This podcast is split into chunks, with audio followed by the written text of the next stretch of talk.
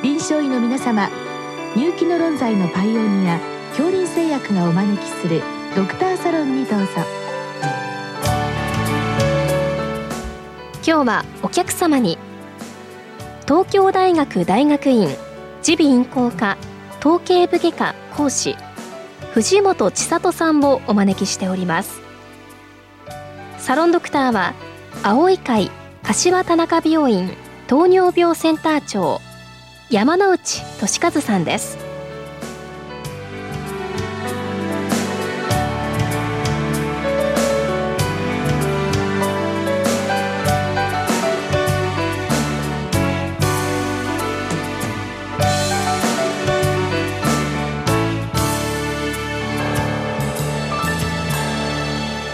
藤本先生よろしくお願いいたします。よろしくお願いいたします。え今日は滋賀県の先生からのご質問です小児のめまいにおける原因疾患の頻度薬物療法リハビリについてご教示くださいということでございます。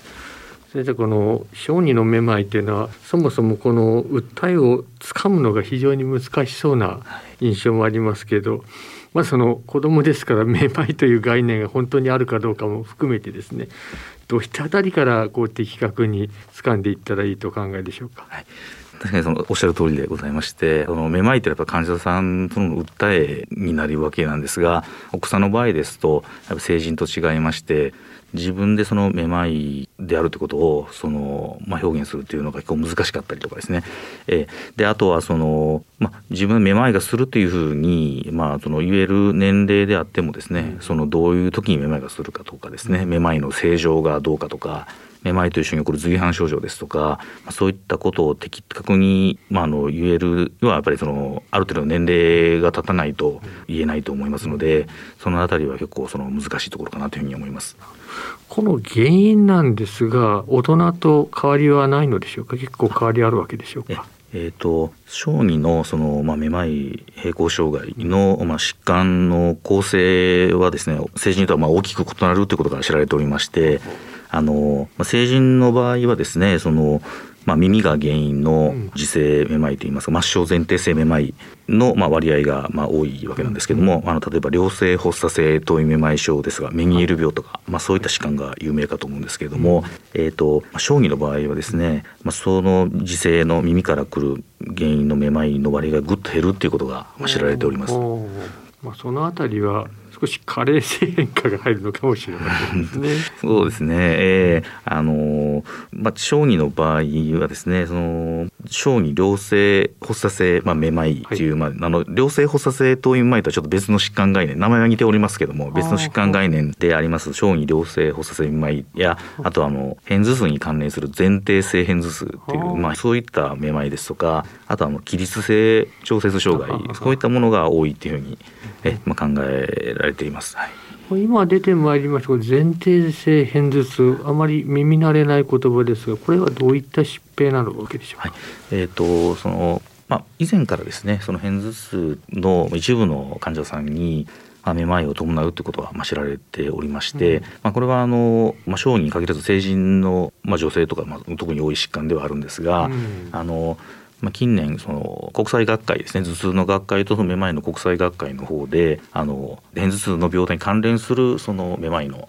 疾患を前提性片頭痛っていうふうに診断基準を設けて、うん。っていうような、まあ、あの学会の動きでですね、うん。その国際的に診断基準が定められまして、それでまあこういったまあ疾患概念がまあ最近定着しつつあるというような状況でございます。非常に大雑把な話になります。前庭部司る神経とそれから片頭痛を司る神経どっかで少しクロスするようなそんなイメージと考えてよろしいわけでしょうか？まああのよくその片頭痛や三者神経血管節とかそういったまああのいろいろなその病態仮説があるかと思うんですけれども、まあイメージとしましてはそのまあ頭痛を起こすような領域にそういったそのまあ神経血管のその病変があればまあ片頭痛を起こすでしょうし、うん。そのまあ、めまいですねを起こすような例えば前提の領域とかにそういったその、まあ、神経と血管の病変があればめまいを起こすっていう、まあ、そういったイメージで考えてよいのではないかというふうに思います。まあ、いずれにしても割に耳の局所のトラブルよりは頭とか神経が絡むケースが多いような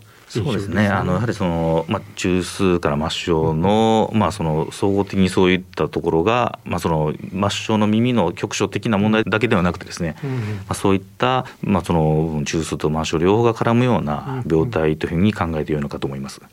小児ならではと言いますがこれ見逃したらちょっとダメだよみたいな感じですね押さえておきたい特別な疾病としてはどんなものがあるわけでしょうか？はい。えっ、とまあ小児のまああのめまいに関しましては。やはりその中枢性の疾患の比重がまあ多くなるというふうにまあ考えられておりましてやはり転換ですとかあとはあの脳腫瘍ですね、うん。そういったものの可能性は考慮、まあ、した方がいいかなというふうに思いますので適宜その該当するその診療科ですね。いろんな診療科の協力をまあ求めるということがあのちょっと怪しいなと思ったら、うん。そういった配慮が必要かと思います。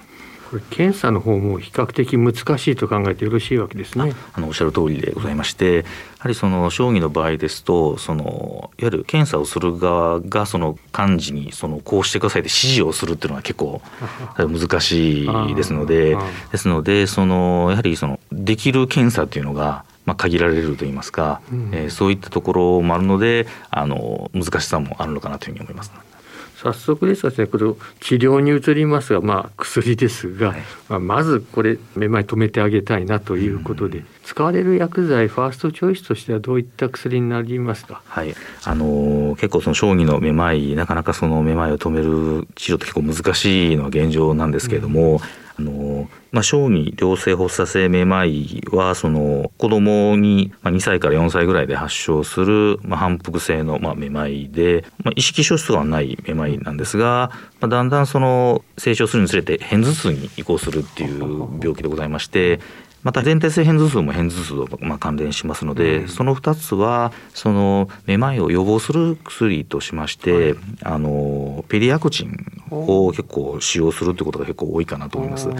あの頭痛に対する対応としてですね、まあ、あのペリアクチン使ったりするんですけども、まあ、めまいに対してもそのペリアクチンを予防薬として使うことが結構、まあ、実臨床では行われております。大人ですとよくメリスロンなど出てまいりますけど、はい。あまりこういった系統の薬は使われていないわけでしょうか？そうですね。あのやはりそのどうしても小児の場合ですと自生の耳からの疾患というのがその割合的には少ないですので、うん。あの成人に対してまあ用いるよりも頻度としては少ないのではないかと思います。片頭痛に関してはこれ片頭痛のまあ頭痛薬これが導入されるわけでしょうか？はい、あのまあ、実臨床ではですねその、まあ、片頭痛に関しましてはやはりその頭痛のその発作薬ですとかあと頭痛の予防薬に対して比較的エビデンスレベルの高い治療法というのが確立されておりますがその片頭痛に関連するめまいの症状に対するですねその確立された治療というのは、そのまあ、現状ありませんで、あの実臨床としては頭痛の治療をまあ行っているっていうのがまあ現状でございまして、えーあのめまい症状に対するそのエビデンスレベルの高い治療法をまあ確立するための臨床研究とかがですねあの望まれる分野かなというふうに思います。片頭痛に対しては普通の片頭痛薬大人に使われるものがもう使われていると考えてよろしいでしょうか？そうですね。あの、基本的にはそうだとは思うんですが、その若年に対しましては、いわゆるその、容量とかの問題もありますので、えーその、まあ、成人量が使えるようなですね、うん。まあ、小児ですとまあ、あの、大人と同じような対応を使えるということになるかと思います。あとまあ起立性障害これはまあ最近メトリジンのようなもの使われてますがこちらも小児は使って大丈夫ということで、えあの比較的にその小児に関しましてはその、まあ、メトリジンはもうほぼ第一選択として使われているかと思います。最後にご質問リハビリについてご教示くださいですけれども、はい。このリハビリというのはまあこれはどういうふうな解釈したらよろしいでしょうか？はい、あのまあめまいに対するそのまあリハビリテーションとしてはまあそのいわゆる末梢伝ですね耳から来るめまいによって前庭の機能の障害が生じてそのめまいやふらつきを呈するまあ患者さんに行う前庭リハビリテーションとか並行訓練とかそういったものが挙げられるんですが小児のめまいの並行障害の疾患構成は自生のめまいの割合が低いですので実臨床でいわゆるその前提のリハビリテーションを行う場というのは成人に比べてはあまり多くないのではないかというふうに、えー考えております。まあ、そうしますとどちらかというとまあ、お子さんですから、まあ、例えば恐怖感とかですね、えー、そういったものに襲われているかもしれないので、まあ、メンタルも含めてあとそれから親御さんの方もこうなんだかわけわからないっていうのはありますが、そのあたりのサポートになってくるわけですよね。はい、そうですね。特にその起立性調節障害の場合はですね、うん、まあそのまあ緑人の薬剤の話も出ましたけれども、はりその重症の方はその学校に行けないとかですねその朝が気象が混んですね。そういったものをその子どものその怠け癖ですとか、学校が嫌いだというような原因として考える保護者の方もおられますので、やはりその起立性症状が身体疾患であると、まあ、そういったまあ疾病教育ですとか、あとはそのまあ心理社会的な背景とかあの先生おっしゃいました、そういった関連が疑われる例ではですねそういった面のアプローチも必要になる場合がございますのでやはり適宜その専門医ですね、を紹介するとかそういったことの配慮も必要かと思います。食事とかに関してはいかがですか？はい。えっ、ー、と起立性小節障害の場合はですね、このまあ病態の一つとして考えられますのが循環血小量の低下が考えられますので、まあその改善を目的としたその水分を摂取するですが塩分を摂取するとか、そういったまあ生活指導を推奨するというのは一つ考えられるかと思います。運動に関してはあまり制限がないと考えてよろしいですか？そうですね、まあ、運動はまあ適宜行ってもいいと思うんですけれども、やはりその急に起き上がるとかですね。そういったその動作によってやはりそのふらつきとか立ちくらみが出たりしますので、そこのあたりの配慮はやっぱり必要かなというふうに思います。今日はどうも先生ありがとうございました。どうもありがとうございました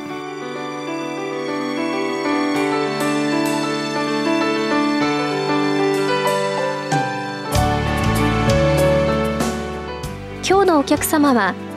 東京大学大学院耳鼻咽喉科統計部外科講師藤本千里さん。サロンドクターは